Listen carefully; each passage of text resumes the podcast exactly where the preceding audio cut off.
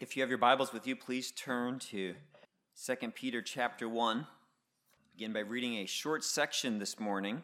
Peter's heart for the saints to whom he's writing. 2 Peter 1, verses 12 through 14. Peter writes, Therefore, I will always be ready to remind you of these things, even though you already know them and have been established in the truth which is present with you. I consider it right, as long as I am in this earthly dwelling, to stir you up by way of reminder, knowing that the laying aside of my earthly dwelling is imminent, as also our Lord Jesus Christ has made clear to me. And I will also be diligent that at any time after my departure, you'll be able to call these things to mind. There in 2 Peter 1, we see Peter's desire that the saints to whom he's writing don't forget. The fear of forgetting is a uh, very viable fear, a viable fear. I don't know if there's a viable fear. It's a concerning fear for many Americans. I was reading about the fear of, of forgetting, the fear of Alzheimer's, uh, the fear of dementia. It's an increasing fear. And perhaps it is as, as we see more and more people get older and they suffer of that. It is not uncommon um, to have people who are fearing losing their memory, and you can read various re- re- reports on this, talk quickly of killing themselves. Even planning ahead that if that were ever to happen to them, or, or asking for someone to take their life if they ever start having that kind of memory loss. A great danger in Alzheimer's is wandering. Six in ten people with dementia will wander. A person with Alzheimer's, Alzheimer's may not remember his or her name or address and can become dis, dis, dis, disoriented or even in, in familiar places. Wandering among people with dementia is dangerous, obviously, but there are strategies and services to, to help prevent it. And if you've known anyone who's, who, who suffered with that, they may go into m- memory care, a special kind of nursing home, which is, which is geared towards helping dementia have to be memory loss, wandering off. Those with dementia have to be kept safe from wandering off. God's word this morning, the Apostle Peter writes to prevent God's people from having a form of dementia, a form of forgetting the truth that they know, to prevent them from wandering from the Lord, to prevent them, as we saw last week, from failing to enter the kingdom of our Lord and Savior, Jesus Christ. This morning in 2 Peter 1, verses 12 through 15, Peter reveals his concern that the saints would not forget the truth that they know, that they would not forget the truth that they know. Today we're going to draw, draw three implications from Peter's effort of reminding them in verses 12 through 15 so that we don't forget that truth and so that we don't wander away from the Lord Jesus. Now, as we read through those verses 12 through 15, you may have noticed that Peter doesn't give any specific commands to us. There's nothing that we are commanded to do, but we do see his example, we see his passion, we see his effort, we see his seriousness about making sure that we aren't those who forget. So we're going to draw three implications from the effort that Peter shows. First, I'm going to explain the verse, which for the most part are pretty simple, and then I'm, then I'm going to hopefully help us apply. So let's start in verse 12. Peter begins in verse 12 saying, Therefore, therefore, or for this reason, therefore, because the stakes are so high. And he looks back because the qualities of verses 5 and 7, and we read through those in the past, this faith, applying, uh, uh, adding to faith, moral excellence, and moral excellence, knowledge, and to knowledge, self control, and to self control, perseverance, and perseverance, godliness, and godliness, brotherly kindness, and brotherly kindness, love. To the extent that we have those qualities as they are ours and increasing, we don't become useless, we don't become unfruitful, we don't become blind, we don't become those we've, who've forgotten they've been cleansed from their former sins. Peter says, if you practice these qualities, if you're a person who takes the resources that God gives in verses 3 and 4 and, and grows, if you're a person who becomes sanctified, he says, and we saw last time, that you will never stumble. That that is the way in which, not the way that we earn salvation, but the pattern of the lives for those who enter into the eternal kingdom of our Lord and Savior Jesus Christ. And that's why he begins, therefore, because the stakes are so high. Because we can't avoid, I mean, we can't risk making this mistake of not growing in our Christian walks. We have to grow. We have to become sanctified. We have to build upon these great and precious promises that God has given us and put them to effort in our life. So he says, therefore, because the, the stakes are so high, he says, I will always be ready to remind you. I will always be ready to remind you. And it's an interesting way to express his purpose, especially as we'll see that Peter anticipates his death in the near future. But he says, I will always be ready to remind you. And he's going to tell us, and we read that, I know I'm going to die soon, but I'll always be ready to remind you. So perhaps Peter's looking at this letter, at Second Peter, as a way to remind them always, even after he is dead. The letter is going to continue on. And that is what Peter's been doing through this letter by God's grace for 2,000 years. He continues to be reminding us. And what is he reminding us of? He, it says that he will always be ready to remind you of these things. Now, that is not just the most basic description of the gospel, although the basic description of the gospel is glorious. The basic description of the gospel is that God, for God to love the world, that he gave his only begotten Son, that whoever believes in him should not perish, but have everlasting life. That God had mercy on a world of sinners, and that God had a plan to reconcile rebels to himself and that God appointed his own son to become man, to live a perfect life, to take the punishment of sinners. And for all those who repent and put their faith in his son who's been resurrected from the dead after paying for our sins, that we can become reconciled to him. That is that most basic gospel. But Peter's not just talking about that most basic gospel. It's everything he's been talking about, verses 3 through 13. And really, these are some profound theological truths as is the basic gospel. It's the resources of verses 3 and 4. How God's power has granted to us everything pertaining to life and godliness through the true knowledge of Him who called us by His own glory and excellence.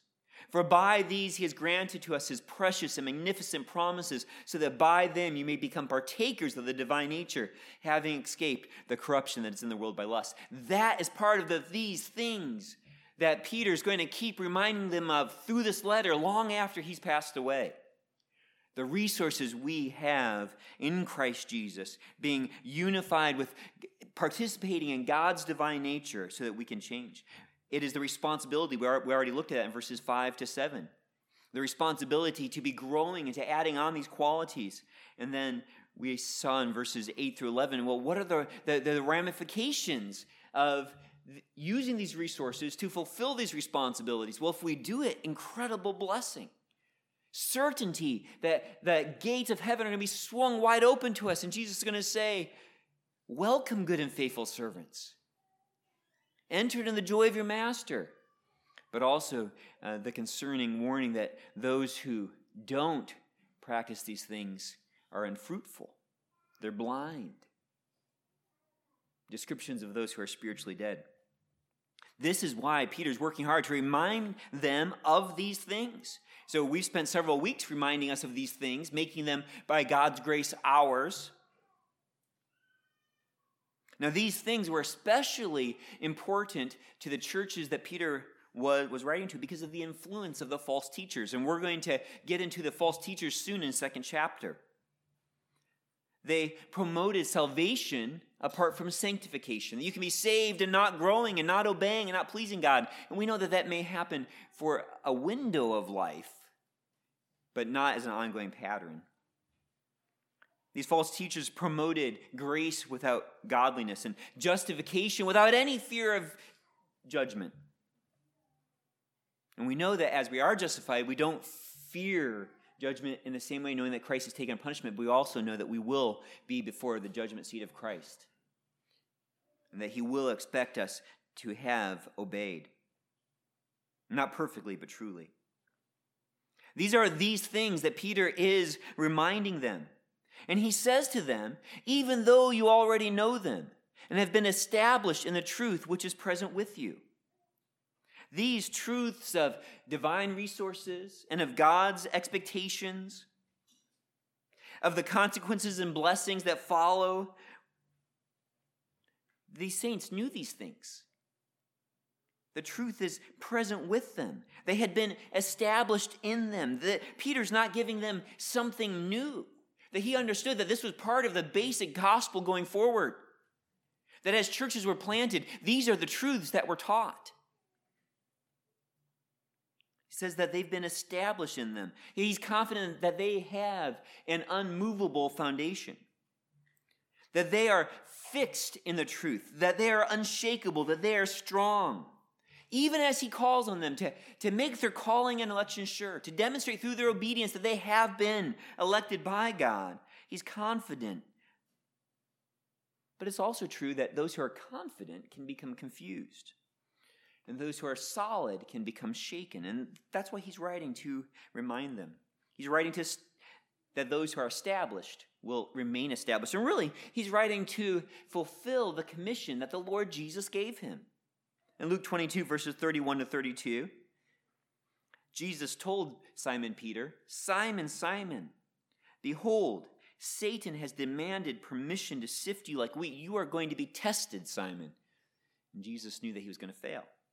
But I have prayed for you, that your faith may not fail, and you, when once you have turned again, strengthen your brothers. And that's exactly what Peter's doing here. Peter is, is fulfilling what Jesus had told him that he had been praying for Peter. That Peter would spend his life strengthening the brothers. And that is why he is writing here. He encourages them that, that, that you have this truth. It is present with you. You've been established in it. And with that encouragement, there's an implied warning. Don't move. Don't give up that truth.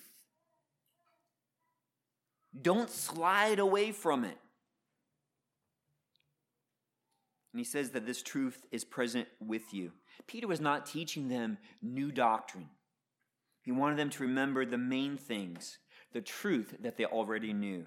And that is the f- first implication we're going to look at. Remember the truth. Remember the truth.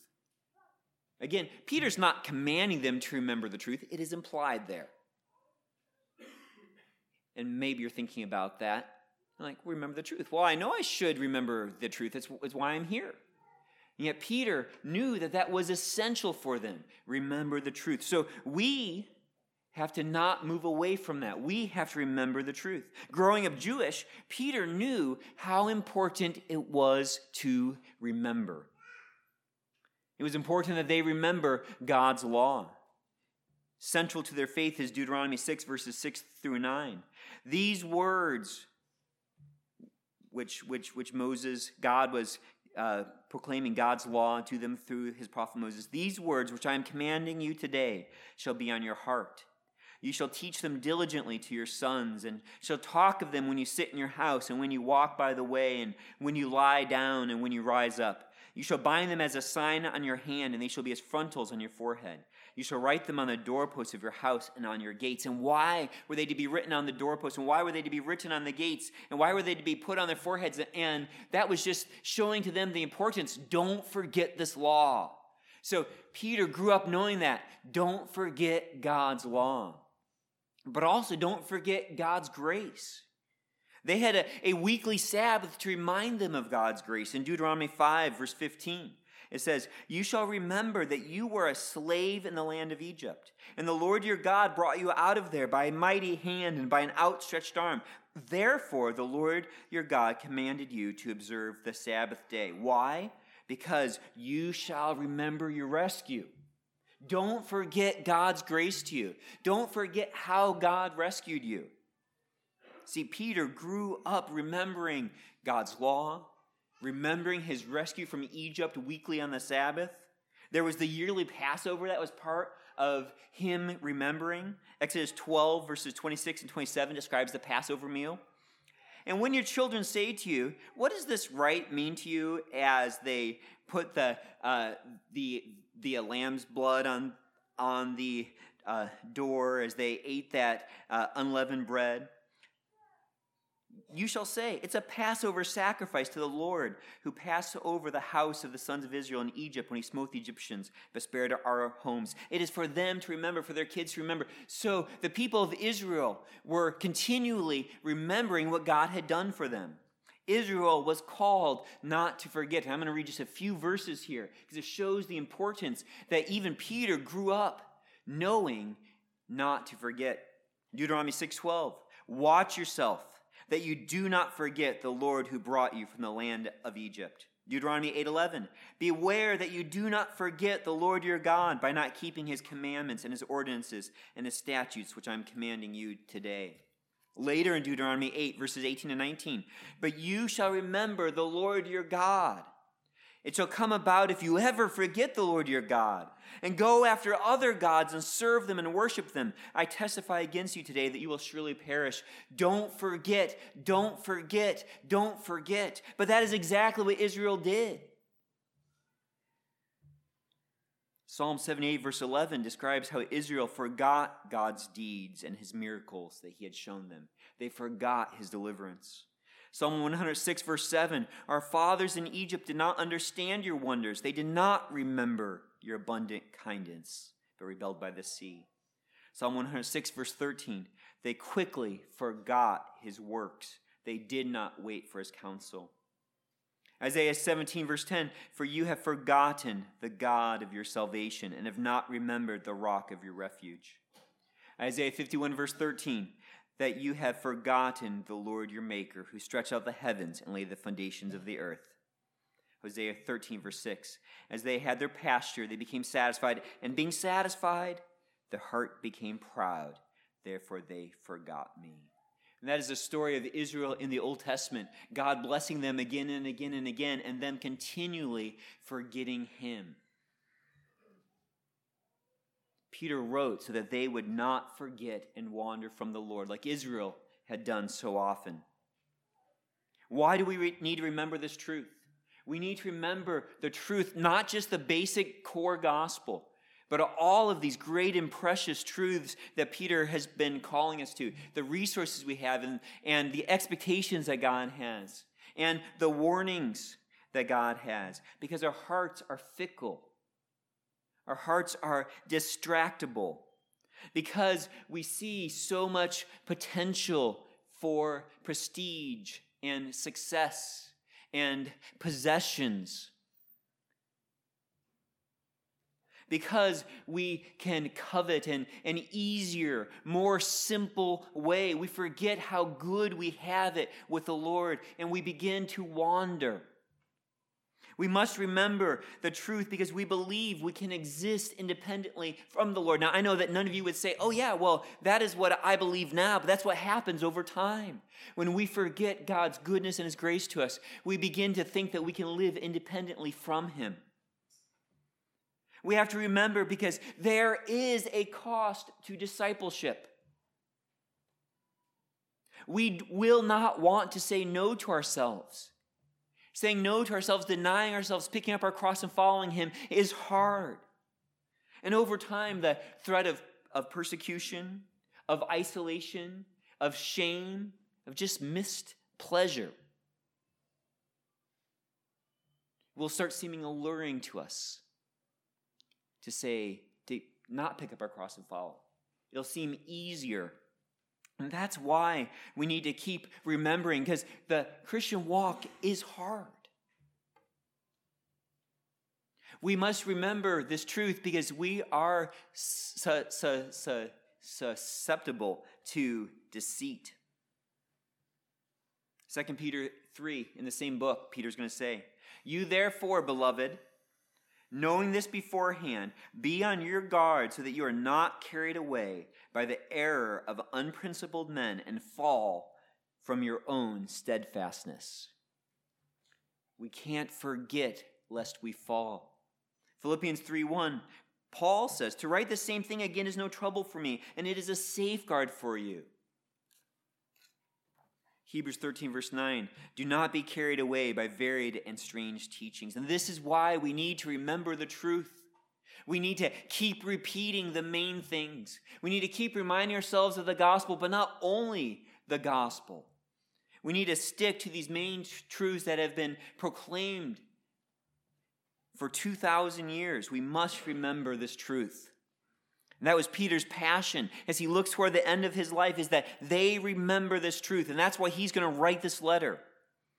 In verses 13 and 14, Peter, Peter continues, and we'll get to the second implication in a minute after looking at the verse. The first was remember the truth, and the second we'll get to after looking at verses 13 and 14. He says, I consider it right, as long as I am in this earthly dwelling, to stir you up by way of reminder. He says, I consider it right to stir you up by way of reminder. Consider it right. That means what is just, what is righteous, what is in accordance with God's requirements. I am fulfilling God's requirements by stirring you up. Now, this was an appropriate application for Peter of his call as an apostle, but also as a brother in Christ, because he loved them to stir up or wake up. This is the uh, same word that. Uh, uh, that was used when the disciples awoke Jesus, who was sleeping on, on the boat.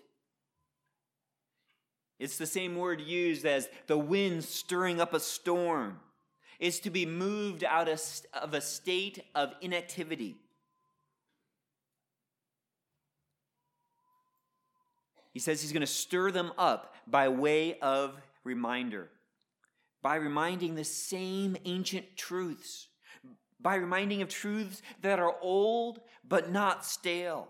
Not by bringing something new, not by, by, by, by trying to find something that someone's never heard before, not by trying to wow them with his intellect and creativity. But it is through truth written in such a way as to move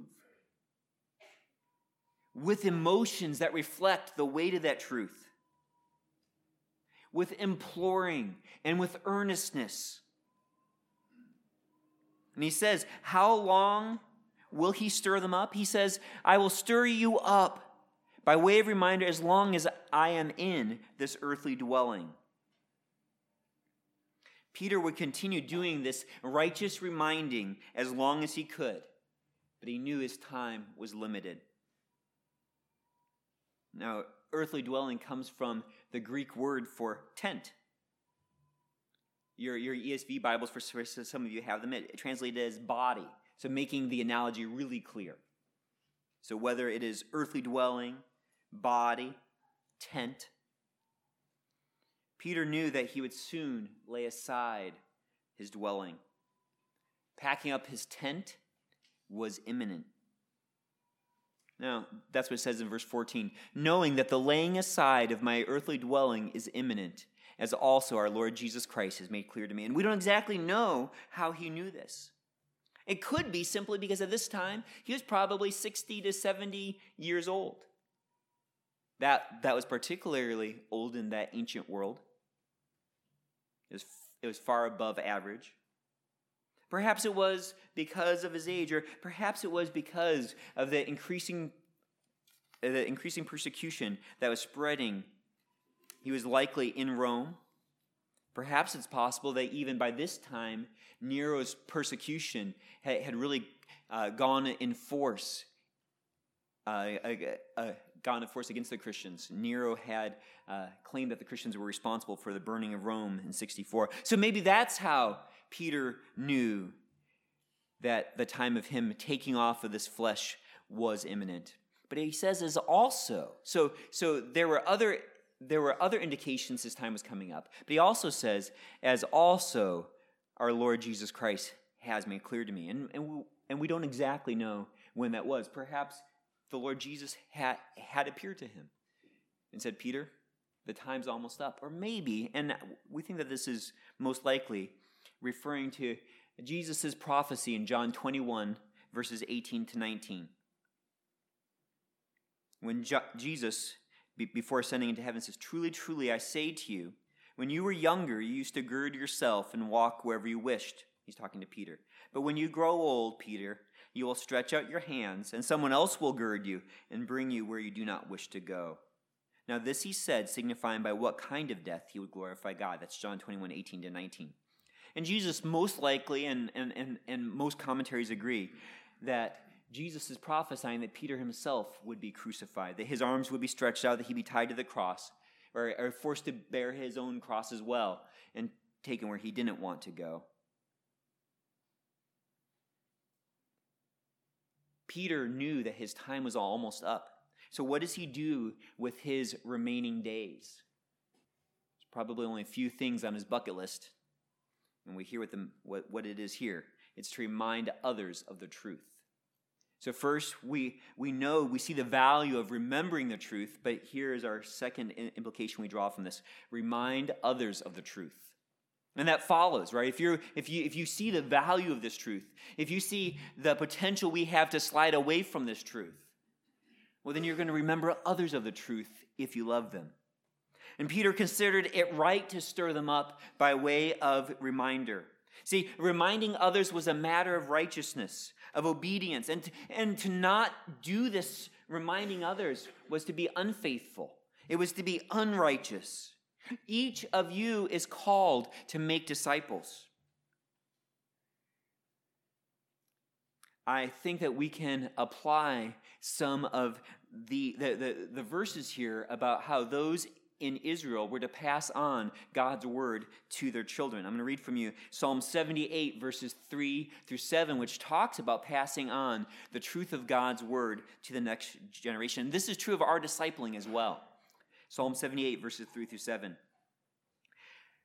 Which, which we have heard and known, and our fathers have told us so this is talking about the, the, the, works of God and his grace and his deliverance. He says, we, verse 4 of Psalm 78, we will not conceal them from their children, but tell to the generation to come the praises of the Lord and his strength and his wondrous works that he has done. For he established a testimony in Jacob and appointed a law in Israel, which he commanded our fathers that they should teach them to their children that the generation to come might know, even the children yet to be born, that they may arise and tell them to their children, that they should put their confidence in God and not forget the works of God, but keep his commandments. It is right for you to remind one another of these main truths. To remind each generation of believers following you of these main truths to teach your biological children, to teach your biological grandchildren, to teach your spiritual children and your spiritual grandchildren these main truths, to teach those who are in your care groups these main truths. And that is not just a, a, a, a, a, a uh, care group leader to care group activity or a shepherd to sheep activity. This is something that we all need to be engaged in one another's lives doing reminding one another of these main truths. We need to be stirred up by them. Remembering, reminding is right because we need to be stirred up, because naturally we can become lazy and lethargic.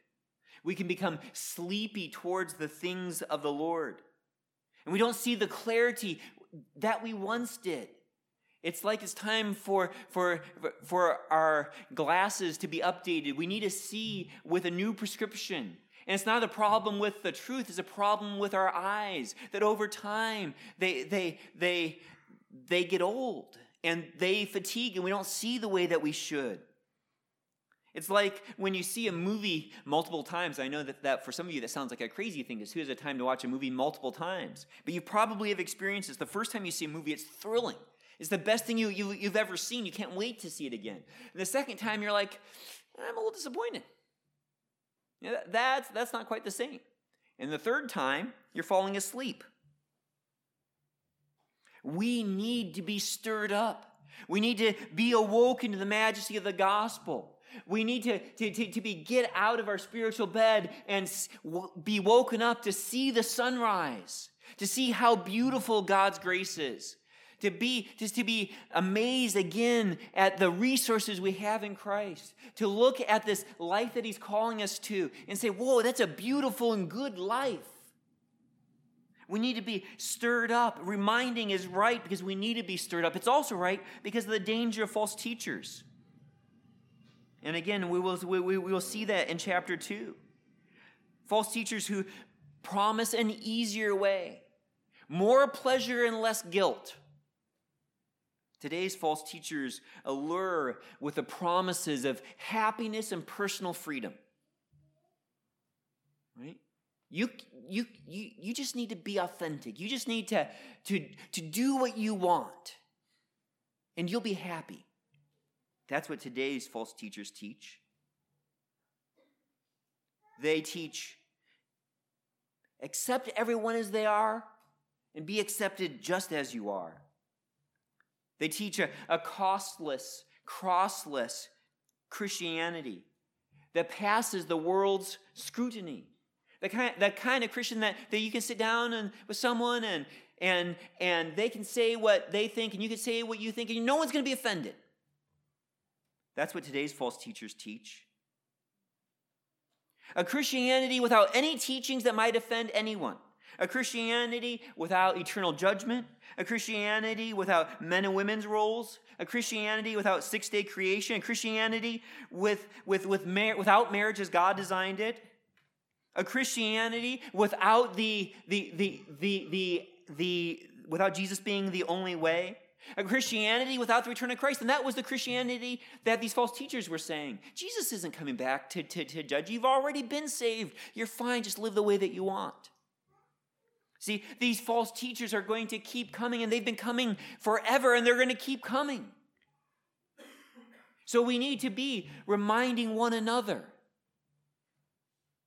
We need to remind one another because we forget the commitments that we made. We panic at the prospect of persecution. We desire again what once we knew brought spiritual death and it's starting to look good again to us when at one time it was foul to us. We start wandering where we don't belong, where we start longing for a Christianity that doesn't have a cost because we are prone to wander. And so we need to remind one another. I need to be reminded by you, and you need to remind one another. So don't grow weary in this ministry of reminding. Keep doing it. Be like Ezra in Ezra 7:10 for Ezra had set his heart to study the law of the Lord and to practice it and then to teach his statutes and ordinances in Israel. We are all to be making disciples. We are all to be passing on God's commandments and God's promises. 1 Timothy 4 6, Paul says to Timothy, in pointing out these things to the brethren, you will be a good servant of Christ Jesus. And that is true of you. As you take the responsibility that God has given you both in your family and then in the body of Christ, and, and, and keep reminding one another of these things, you become a good servant of Christ Jesus, constantly nourished on the words of the faith and of the sound doctrine which you've been following. And that's what we need to do. We need to make sure we are continually nourished on the words of the faith and the doctrine which we've been following. So we need to remember the truth. We need to remind others of the truth. And let's look at verse 15 now. Peter says, And I will also be diligent that at any time after my departure you will be able to call these things to mind. Peter again uses the future tense here. Again, it's surprising after announcing his death. I will also be diligent that at any time after my departure. Peter's future diligence is accomplished through this letter. And at any time in the future, the saints would be able to pick up this letter and remind themselves of what the main things are. Diligent, it's the same word that we saw in verse 10 in the command to be all the more diligent to make certain about his calling and choosing you. It's to it's talking about his diligence, his effort, his zeal, his passion, his work. And that diligence, that zeal is directed towards the saints so that after his departure, after his, his, his exodus, after his leaving this life, the saints will be able to call these things to mind. Again, it's these things, the truth, which Peter's been teaching in this letter. Peter is preparing the saints for a future of remembering, for a future of remembering. And that brings us to our third, third, third implication we're drawing from Peter. Leave the truth behind. So we need to remember the truth ourselves, we need to remind others of the truth, and then we need to leave the truth behind. Now, that's not leave the truth behind and then go on without the truth. It's leaving the truth behind as our legacy. Peter had more clarity than most of us how soon his departure was. Imagine Peter, long living with the certainty that he was going to be crucified, and now aware that the time is soon. He knew how he was going to use his remaining time. How will you diligently use the time remaining to you? We only have so long in this tent.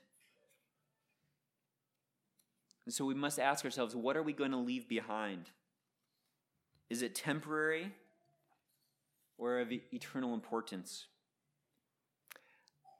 I've wondered as, as the internet is being filled with Instagram feeds and Facebook feeds, and whatever the next social media thing is, will our kids take the time to look through those Facebook feeds or those Instagram feeds?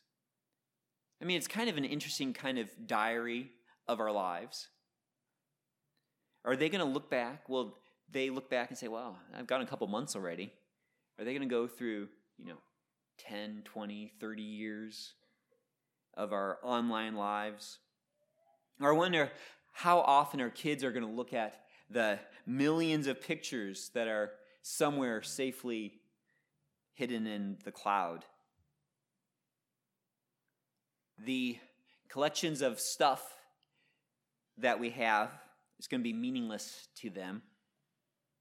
Probably sold at an estate for cents on the dollar. But if, but if you have kids, your kids will likely remember the stories you told again and again, right? Your family stories. You, you probably have them from your parents. The stories that keep getting told. Or maybe they'll remember your sayings, the kinds of things you said again and again. You're going to leave something behind. What truths about the Lord Jesus will you leave behind? And I'm not just talking about our biological children. Some of us may never have biological children. I'm talking about our spiritual children, those that we are engaged discipling, those that we share the gospel with and come to know the Lord Jesus. See, Peter's diligence extended beyond his, this current life. He was seeking to be generationally diligent so that after his exodus, saints would still be able to recall. And, and Paul says in 2 Timothy 2 2, the things which you have heard from me in the presence of many witnesses, entrust these to faithful men who will be able to teach others also. So, what truth are you going to leave behind? And I and and the most simple gospel, whether three letters you know, the gospel is as easy as ABC, admit that you're a sinner, believe in Jesus Christ and call upon him, or, or four spiritual laws, or five colors in a wordless book. The basic gospel is good, but that's not all Peter's talking about here. He's talking about these, this, this body of doctrine, and that is what he's going to pass on before he departs so that it lives on after him. What will those you disciple remember you taught them about God's character? About the love of Jesus Christ, about how they are to make their calling and election sure. And maybe they won't remember specifics of what you said because you never say the same thing twice. You may not have any favorite sayings, but maybe they'll remember your constant opening of God's word. Maybe they'll remember your, fi- your fingers flipping through well worn passages. Or maybe they'll remember how you couldn't share your testimony without getting teary eyes. Will you be diligent now so that those you love will be able to recall God's truth to mind later? Will you leave behind the truth? Peter knew how easy it was to forget. When the Lord Jesus told Peter he would wander, Peter rebuked Jesus. In Luke 22, verses 54 to 62, describes Peter wandering from the Lord Jesus. Describes how Jesus, having been, been, been, been, been arrested, they led Jesus away and brought him to the house of the high priest. But Peter was following at, at a distance. After they had kindled a fire in the middle of the courtyard and sat down together, Peter was sitting among them. And a servant girl, seeing him as he sat in the firelight and looking intently at him, said, This man was with him too. But he denied it, saying, Woman, I, I do not know him. A little later, another saw him and said, You are one of them too. But Peter said, Man, I am not. This is the same Peter who wrote this. After about an hour had passed, another man began to insist, saying, Certainly, this man also with him, was, was with him, for he's a Galilean too. But Peter said, Man, I do not know what you are talking about. Immediately, while he was still speaking, a rooster crowed. The Lord turned and looked at Peter. And Peter remembered the word of the Lord, how he had told him, Before a rooster crows, today you will deny me three times. And he went out and wept bitterly. Peter had been prone to wander. Right? Peter knew truth, but he, he forgot. Peter knew that others would be tempted too. Our uh, title this, this, this morning, Prone to Wander, comes from that song, uh, Come Thou Fount of Blessing.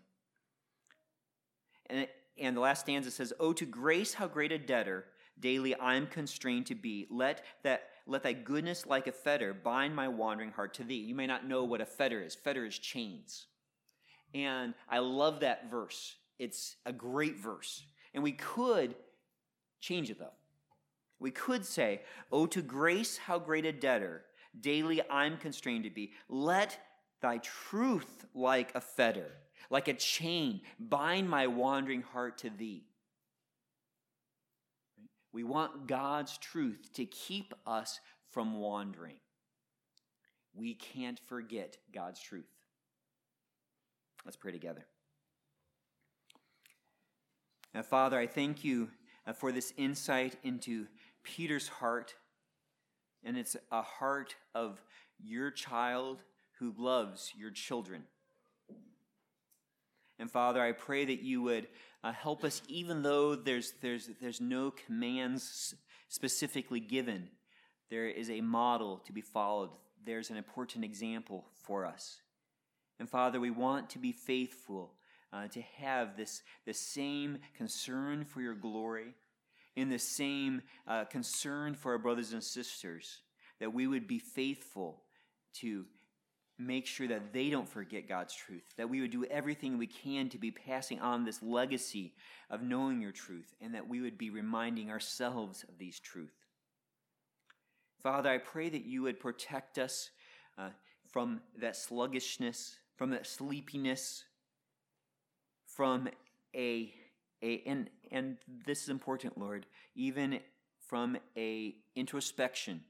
Uh, even as we've gone over these, these past weeks and, and, and, and perhaps are, are, are examining ourselves too much and forgetting about your grace and your goodness.